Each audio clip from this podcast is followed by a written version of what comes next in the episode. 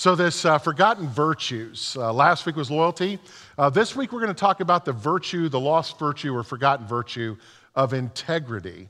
You know, integrity is, is one of those powerful things in our life um, that, that we never need to lose uh, sight of. So, uh, I think it's important that we say that word. Say the word integrity.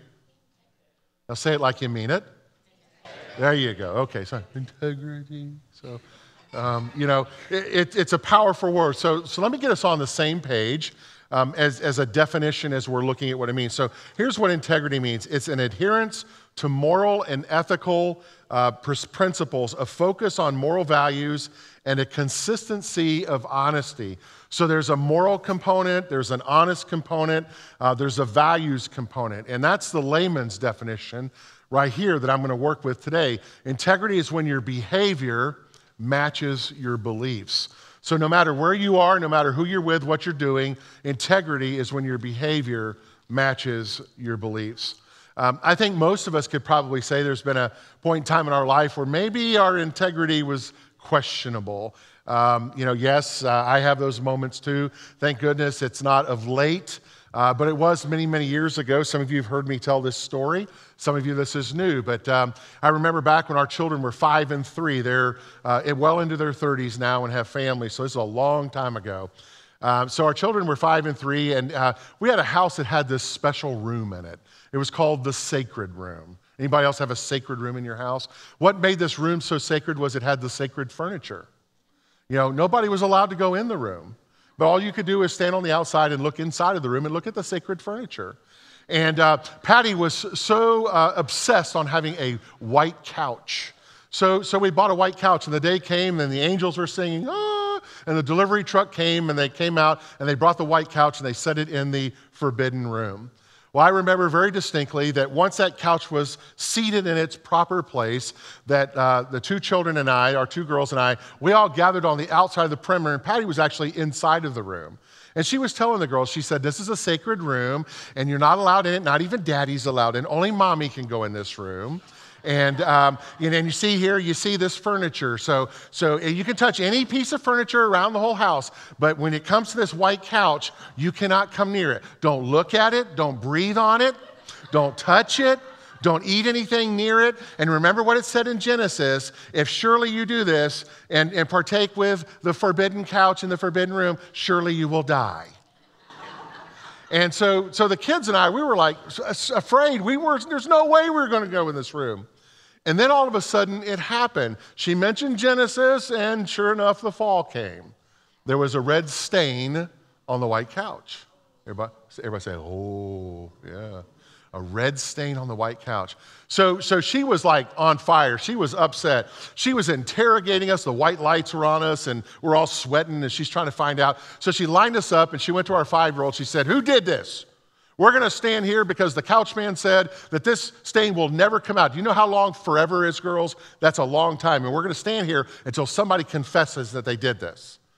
And our five year old very quickly went, She did it to our three year old. And our three year old's trembling, and she's like, I, I, don't, I don't know what you're talking about. I, I didn't do it. And, and I was watching the girls because I knew that there was no way they would speak up because they had never seen their mother so angry before. She was obsessed with this white couch. And I wasn't going to speak up because it had a red stain on it. And I knew I had put it there. So, yeah. Integrity. Let's talk about integrity. Uh, you can watch television, you can be online, you can uh, pretty much be out in public and do everything. And let me tell you what usually happens. We build up in our minds the identity of certain people and we, we value them. We put them on pedestals. We think that they're wonderful and, and we aspire to be that kind of person. Then the athlete does something and their integrity is shaken and that blows our mind. Um, we, we find out, you know, the Hollywood star, the politician, the prominent person in our community, even pastors. We see moral failures. We see problems with integrity. And all of a sudden it just cuts us to our very core because we think that everybody should have some sense of integrity. And when that doesn't happen, it just really blows us away. Now, remember our definition, the definition we're working with today. Uh, integrity is when your behavior matches your beliefs, it's an integrated lifestyle. So it's integrated in that who you are and what you do in both private and public should always be the same, and your public life should not be any different than your private life. And your private life should not be hiding things when you're doing that in public. In fact, someone said that a great definition of integrity is, is what is it that you're doing or what you're doing when no one else is looking? So that's, that's this value of integrity of the things that we want to look at. The writer of Proverbs writes this. He says that the uh, integrity of the honest keeps him on track. So if I'm a person of integrity, I'm going to be walking a path with God. I'm going to be on track in, in living a life of holiness in the way that God calls me to live. But then he says the deviousness of crooks brings them to ruin. So the minute I start playing around with integrity, the minute I start not being a person of integrity, when I start messing around with that kind of thing, then I become devious and my character is flawed. James, the, the uh, stepbrother of Jesus, James says this James says that, that we become double minded. And when we become double minded, then we're not the right person that people can listen to or people can follow because they're not sure who it is that we are. Uh, in 1 Samuel chapter 12, the, the great prophet Samuel uh, does something pretty outstanding. He, he comes before the people of God, and, and Samuel is well along in years. In fact, he's, he's getting ready to die. And imagine this for a second in your own life. So imagine that you come in front of every person that you've ever known. And just like Samuel is in front of the whole people of Israel, and he gathers and he says to them, he says these words. He says, If I've done anything to wrong you, if I've done anything to harm you, if I have done anything to be misleading in the ways of the Lord, if I have tried to mis- misguide you or, or to be mischievous in any way, I ask for your forgiveness. But more importantly, name it for me now. Tell me to my face so that I can reconcile before I die. I mean, Samuel's standing in front of the people going like, here's your free shot. Take it. And the people got real quiet when he said that. And then all of a sudden, you kind of hear like some mumbling, kind of like the British Parliament. And then somebody speaks up and says, No, Samuel, you have been legit before God. You've been legit before all of his people. We know you to be a man of integrity and a man who is righteous. And that's the kind of life that God wants us to have, is that kind of righteous life. Last week, I, I walked us through um, the value or the, the virtue of loyalty. And I shared with us how David, the great king, was not loyal at all. In fact, he was not loyal to Uriah the Hittite. He wasn't loyal to a lot of people. And we learned uh, last week that, that David has an affair with another man's wife. He gets her pregnant. He then panics. He thinks, I gotta, I've got to cover this up. And he begins this whole convoluted uh, web of lies and ultimately has Uriah killed on the front lines just to cover up what he has. So, so last week we saw that side of David, and this week we're going to see how David goes from being a man of disloyalty to being a man of integrity. In fact, Psalm 15 is, is a psalm that's written that David is yearning for God's love, David is yearning for God's desire. David is asking some powerful questions with regard to restoration as he stands before God. And David comes to understand that, that, that there are times in life when we just screw up. There are times in our lives when we just mess up so bad, but we have to remember that God is willing and able, and God desires to forgive us when those matters happen. But integrity is the key. So in, in Psalm 15, listen to what David writes. He begins by saying, O Lord, who may abide in your, in your tent? In other words, God, who can stand in your presence? God, who can come near you? God, who, who can keep company with you? And God answers the question. God says, Those who walk blamelessly and do what is right and they speak the truth from the heart. In other words, God is saying, Those who have integrity. If you have integrity, then you can stand in my presence. Those who don't slander with their tongue. I mean, how often do our tongues challenge our integrity? You know, we say things, and it's like toothpaste. You kind of go, and it goes out, and you can't get it back in the tube. And that was a funny noise. Anyway, uh, it says, you know, they, they do, e- do no evil for their friends and they don't take up a reproach against their neighbors. And he said, but they stand by their oath even when they hurt. So what it says is, is when you know what the right thing is, when the world is telling you that it's wrong and you know that it's right and it's built upon godly principles and you know it's right, but the world is telling you it's wrong, that you need to stand in the gap and don't give in to that. He says, even when it hurts, be a person of integrity. So, what's the good news? I mean, what's the good news about integrity? I, I want to step you through about four or five of these. They're, they're very brief, um, of things for us to focus on when it comes to integrity. And I want to encourage you That if you want to write notes in your bulletin or there's a, uh, some paper and, and, envelopes that are located in, in the pews and in the chairs where you are, whatever it takes, uh, let's make sure that we get to understand these. Here's the first one. The first one is walk in the steps of the Lord. When you're a person of integrity, you walk in the steps of God. You know, walking with God means that we're in harmony with God. We're in unison with God. We are one with God. That we're not trying to be God. We're not trying to run in a different direction. We're not trying to, to press the boundaries. We're not trying to, to give our own way, but we are walking with God, and it's so important. David asked the question Who can be with you, Lord? Who can walk with you? And the answer is the one who is upright. So God calls us to be upright. So when we're walking with God, we're walking a path of integrity. And that's so important. I mean, think about it for a moment. Those, those that are uh, closest to you, uh, the, the relationships that you have of the people that are the closest to you, what's the one word, what's the one value, what's the one thing that you have with them that you don't have with people that you're not close to? The people that we are the closest to, we have something called intimacy. And intimacy is that which draws us closer together. And it allows us in those spaces of our hearts and in our relationships and our minds that we don't just allow anybody in, but intimate with someone else. We allow them into those deep places of our heart. But listen, if you're married and, and your spouse does something that breaks integrity in that relationship, that intimacy is going to wane, isn't it? I mean, if you, if you don't have integrity with your kids or your grandkids, if, if what you're doing around them sets a different example and it's not one of integrity, you're going to damage the relationship that you have with them, the intimacy. They're still going to obey you because they're afraid of you, but they're not going to be intimate with you. They're not going to love you because of the way you need them to love or the way they should love you. They're going to love you out of fear, but not out of any other way. So we see that this intimacy is really important. And when we come close to God and when we walk with God, we can let that garbage in our life just go. And God takes that garbage away. Here's the second one.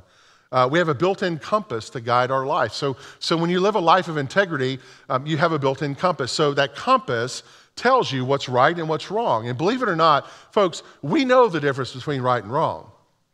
We just choose the wrong path so many times.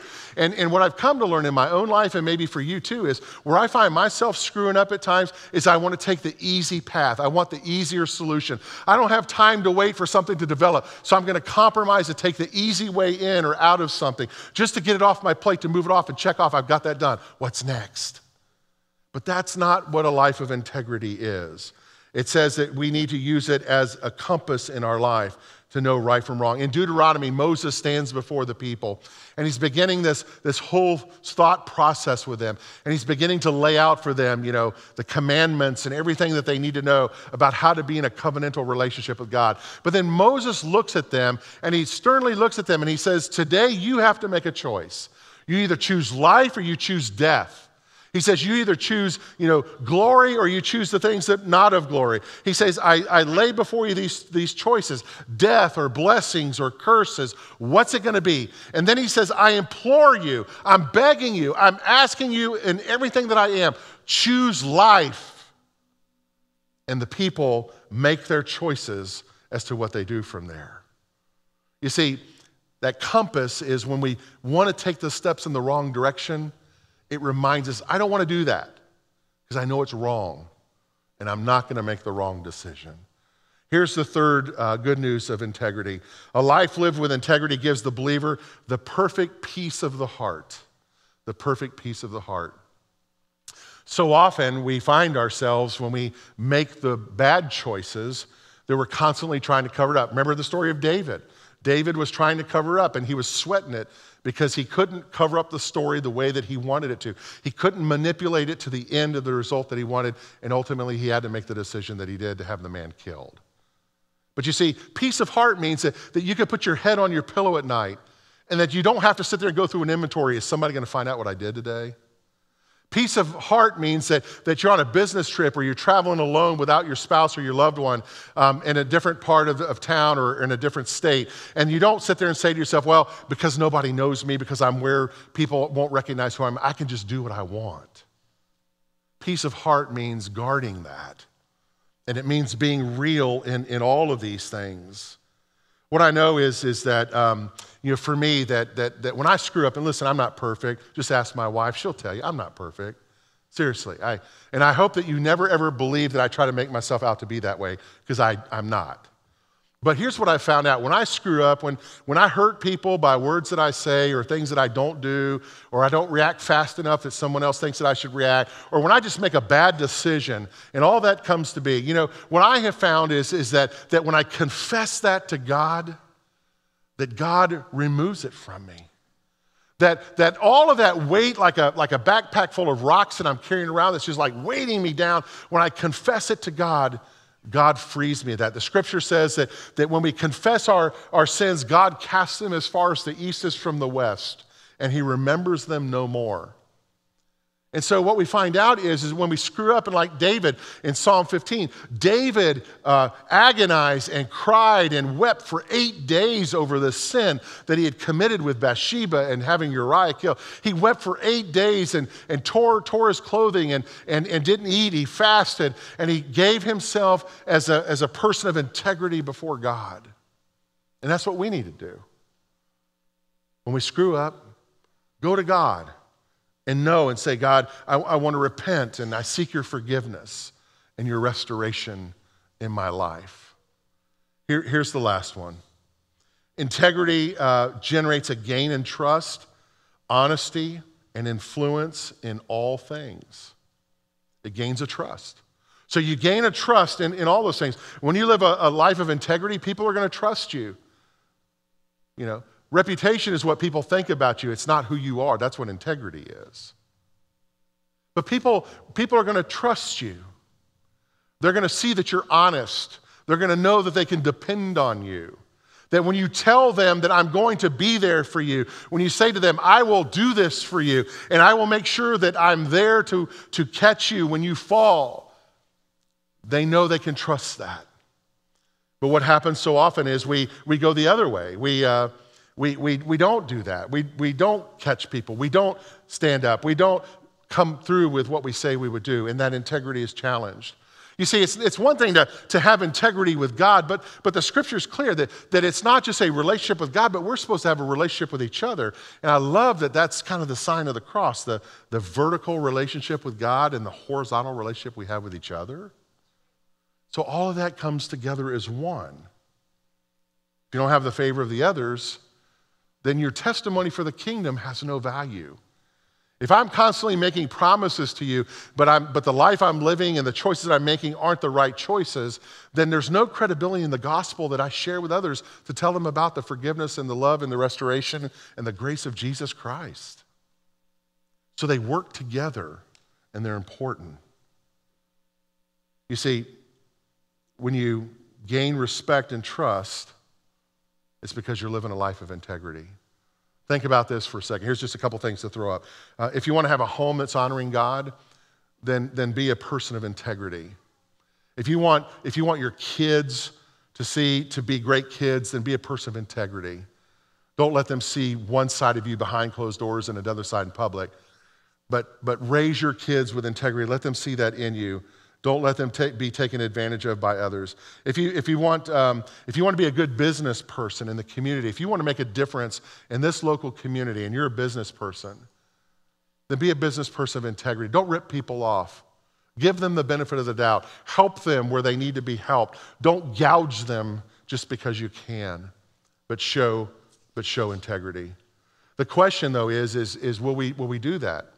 Will my belief system match my behavior.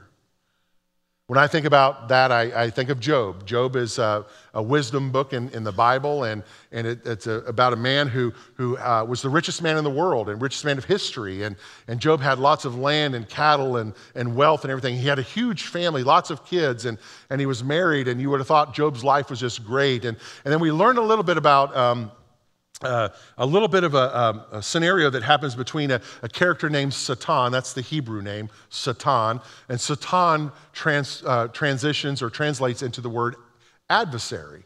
So, so it's a person who is an adversary, usually in court, against someone else. So Satan comes to God and says, The only reason why Job is righteous, the only reason why Job is a, a great guy, the only reason why Job, everybody looks at him and says that he walks with you, God, is because he has everything. Who wouldn't? And so the adversary looks at, at God and says, I bet if you took everything away from Job, you'd see that there was no integrity at all.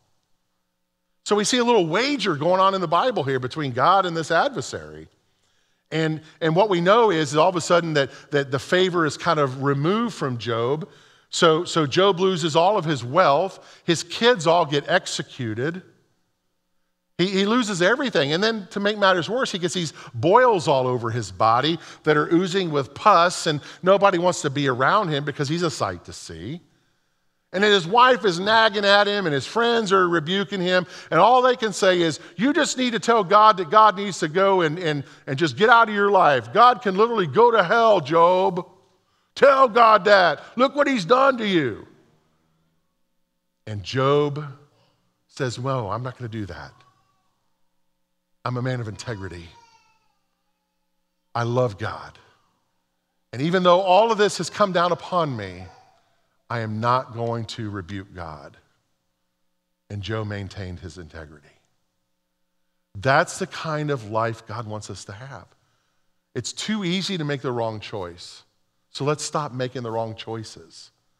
Let's work to make the harder choices, the right choices, to be a person and persons of integrity. Just think for a second if, if, if we who are Christians,